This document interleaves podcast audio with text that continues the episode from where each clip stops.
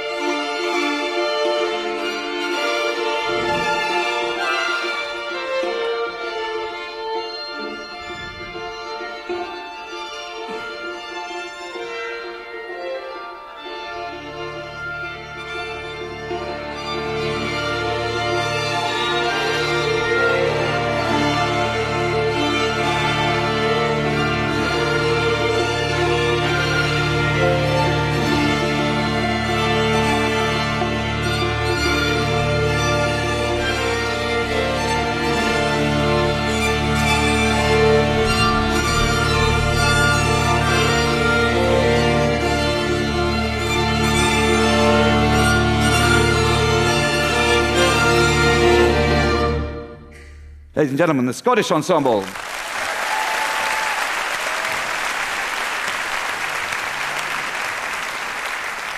So, in order for all this to work, obviously I have got to be in a position of trust. I have to trust the orchestra, and even more crucially, I have to trust myself. Think about it. When you're in a position of not trusting, what do you do? You overcompensate. And in my game, that means you over-gesticulate. You end up like some kind of rabid windmill. And the bigger your gesture gets, the more ill-defined, blurry, and frankly useless it is to the orchestra. You become a figure of fun. There's no trust anymore, only ridicule. And I remember at the beginning of my career, again and again, these dismal outings with orchestras, I would be going completely insane on the podium, trying to engender a small-scale crescendo, really, just a little upsurge in volume. Bugger me, they wouldn't give it to me. I spent a lot of time in those early years weeping silently in dressing rooms, and how futile seemed the words, the words of advice to me from the great British veteran conductor Sir Colin Davis, who said, "Conducting, Charles, is like holding a small bird in your hand. If you hold it too tightly, you crush it. If you hold it too loosely, it flies away." I have to say, in those days, I couldn't really even find the bird.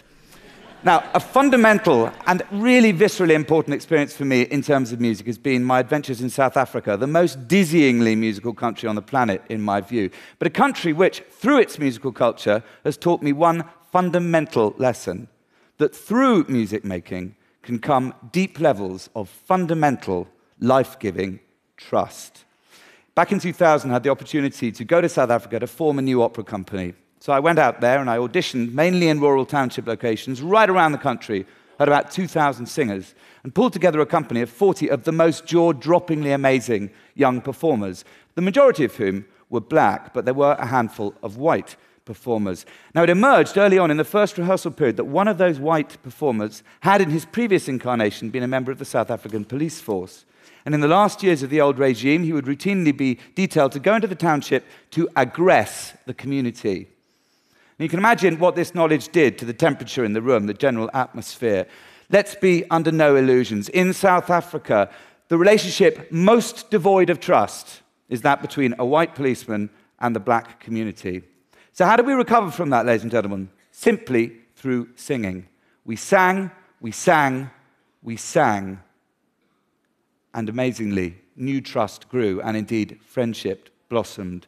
And that showed me such a fundamental truth that music making and other forms of creativity can so often go to places where mere words cannot. So we got some shows off the ground. We started touring them internationally. One of them was Carmen. We then thought we'd make a movie of Carmen, which we recorded and shot entirely on location in a township outside Cape Town called Khayelitsha. The piece was sung entirely in Khoza, which is a beautifully musical language if you don't know it. It's called U-Carmen eKhayelitsha, literally Carmen of Khayelitsha. I want to play you a tiny clip of it now, for no other reason than to, to give you proof positive that there is nothing tiny about South African music making.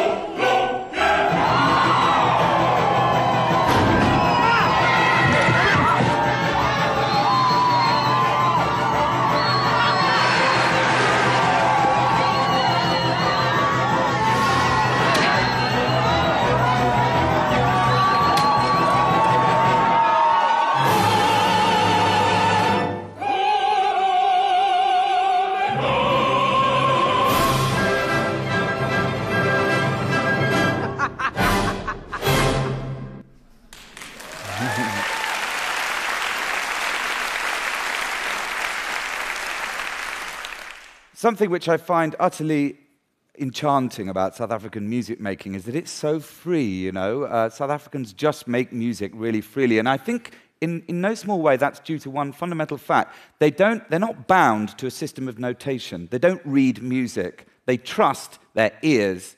You can teach a bunch of South Africans a tune in about five seconds flat, and then, as if by magic, they will spontaneously improvise a load of harmony around that tune, because they can. Now, those of us that live in the West, if I can use that term, I think have a much more hidebound attitude or sense of music, that somehow it's all about skill and systems, therefore it's the exclusive preserve of an elite talented body. And yet, ladies and gentlemen, every single one of us on this planet probably engages with music on a daily basis. And if I can broaden this out for a second, I'm willing to bet that every single one of you sitting in this room would be happy to speak with acuity, with total confidence about movies, probably about literature. But how many of you would be able to make a confident assertion about a piece of classical music? Why is this? And what I want to say to you now is I'm just urging you to kind of get over this supreme lack of self-confidence, to take the plunge, to believe that you can trust your ears, you can hear some of the fundamental muscle tissue, fiber, D N A, what makes a great piece of music great. And I've got a little experiment that I want to try with you. Did you know that TED is a tune? Very simple tune based on three notes, T E D. Now, hang on a minute, I know you're going to say to me, T doesn't exist in music. Well, ladies and gentlemen, there's a time-honored system which composers have been using for hundreds of years, which proves actually that it does. If I sing you a musical scale, A, B, C, D, E, F, G, and I just carry on with the next set of letters in the alphabet, same scale, H, I, J, K, L, M, N, O, P, Q, R, S, T, there you go, T, see, it's the same as F in music, so T is F, so T, E, D is the same as F, E, D. Now, that piece of music that we played at the start of this session had enshrined at its heart the theme, which is TED. Have a listen.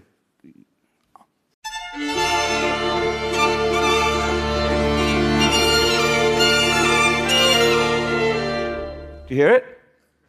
Or do I smell some doubt in the room? Okay, we'll play it for you again now, and we're going to highlight, we're going to poke out the T E D, okay, if you pardon the expression.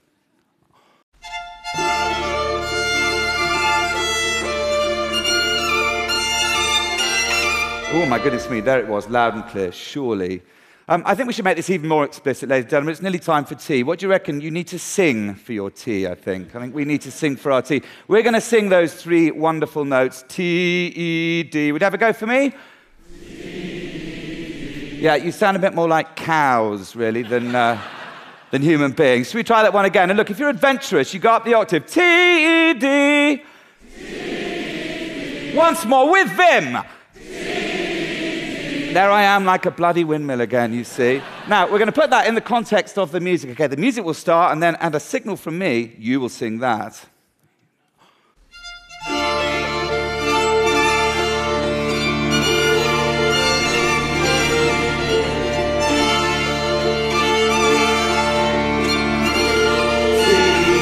One more time. With feeling, ladies and gentlemen. You won't get your tea otherwise. Well, well done, ladies and gentlemen. I think it wasn't, wasn't a bad debut for the TED choir. Not a bad debut at all. Now, there's a project that I'm initiating at the moment that I'm very excited about and I wanted to share with you because it is all about changing perceptions and, indeed, building a new level of trust. The youngest of my children was born with cerebral palsy, which, as you can imagine, if you don't have an experience of it yourself, is quite a big thing to take on board. But the great gift that my gorgeous daughter has given me, aside from her very existence, is that it's opened my eyes to a whole strata of the community that was hitherto hidden, the community of disabled people. And I found myself looking at the Paralympics and thinking, how incredible, how technology has been harnessed to prove beyond doubt that disability is no barrier to the highest levels of sporting achievement.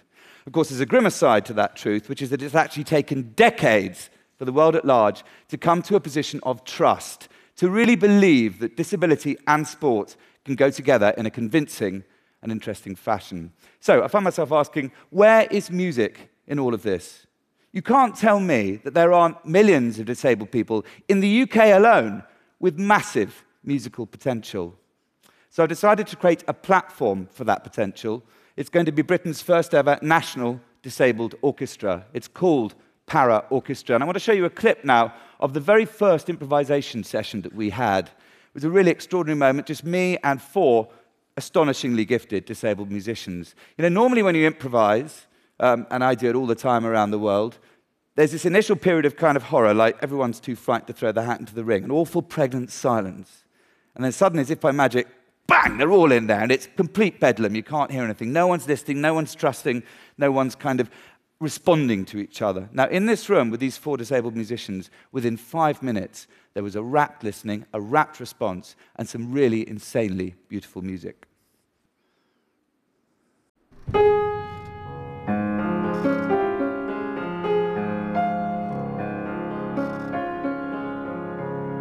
My name's Nicholas McCarthy, I'm twenty-two, and I'm a left-handed pianist, and I was born without my left hand.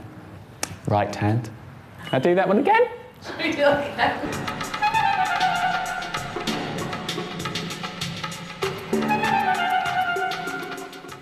When I'm making music, I feel like a pilot in the cockpit flying an aeroplane. I become alive.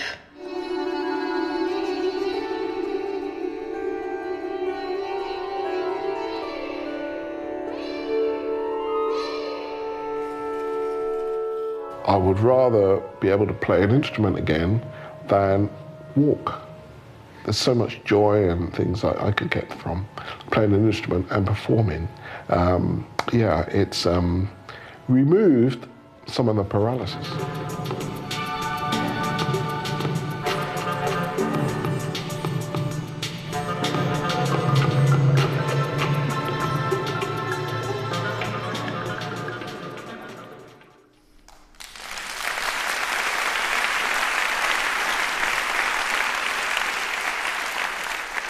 I only wish that some of those musicians were here with us today so you could see it firsthand how utterly extraordinary they are. Para Orchestra is the name of that project. If any of you thinks you want to help me in any way to achieve what is a fairly impossible and implausible dream still at this point, please let me know.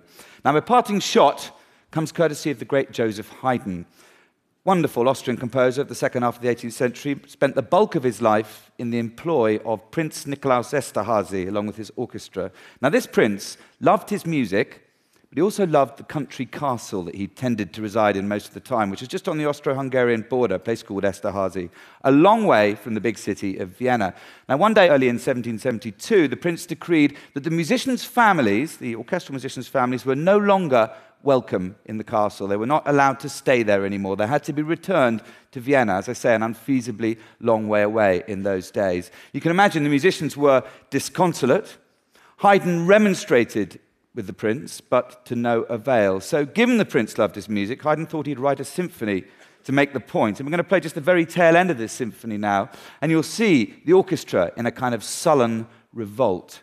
I'm pleased to say the prince did take the tip from the orchestral performance, and the musicians were reunited with their families. But I think it sums up my talk rather well, this, that where there is trust, there is music, by extension, life.